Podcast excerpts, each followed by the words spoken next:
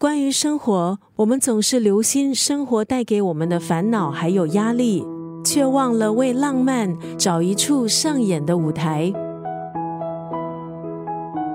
工作一直都是忙碌，财富永远都嫌不够。如果是想过游刃有余的生活，为什么即使致富仍得不到悠闲？总想要获得更多。今天在九六三作家语录分享的文字出自这本书，再忙也要很浪漫。这本书的作者是生活提案家尤钱贵，在书里他以感性的角度。引导读者重新审视工作、金钱、生活之间的平衡，了解浪漫在生活中扮演的必要角色。而我想，作者所指的浪漫，应该就是生活的仪式感。在书里，作者也提供自己的私房浪漫提案，分享将浪漫落实在生活的巧思还有创意。不管是二手书店，还有跳蚤市场这些挖宝天堂。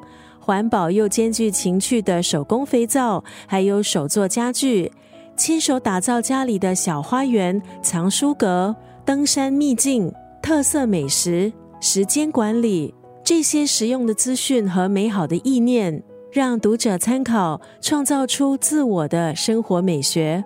我们没有办法改变现实，却可以决定生活的态度。到底是要终日穷忙，还是优雅度日？其实全看一念之间的选择。这本书提醒我们，只要有心思，不必奢华，不必排场，生活一样可以充满质感和美感。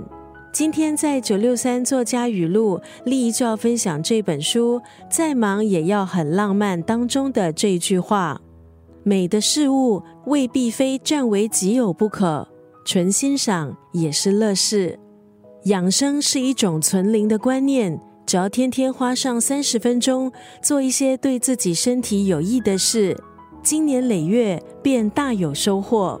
跟着这本书的作者，重新看待生活的每一处，提升生活的质感，找回人生简单的快乐。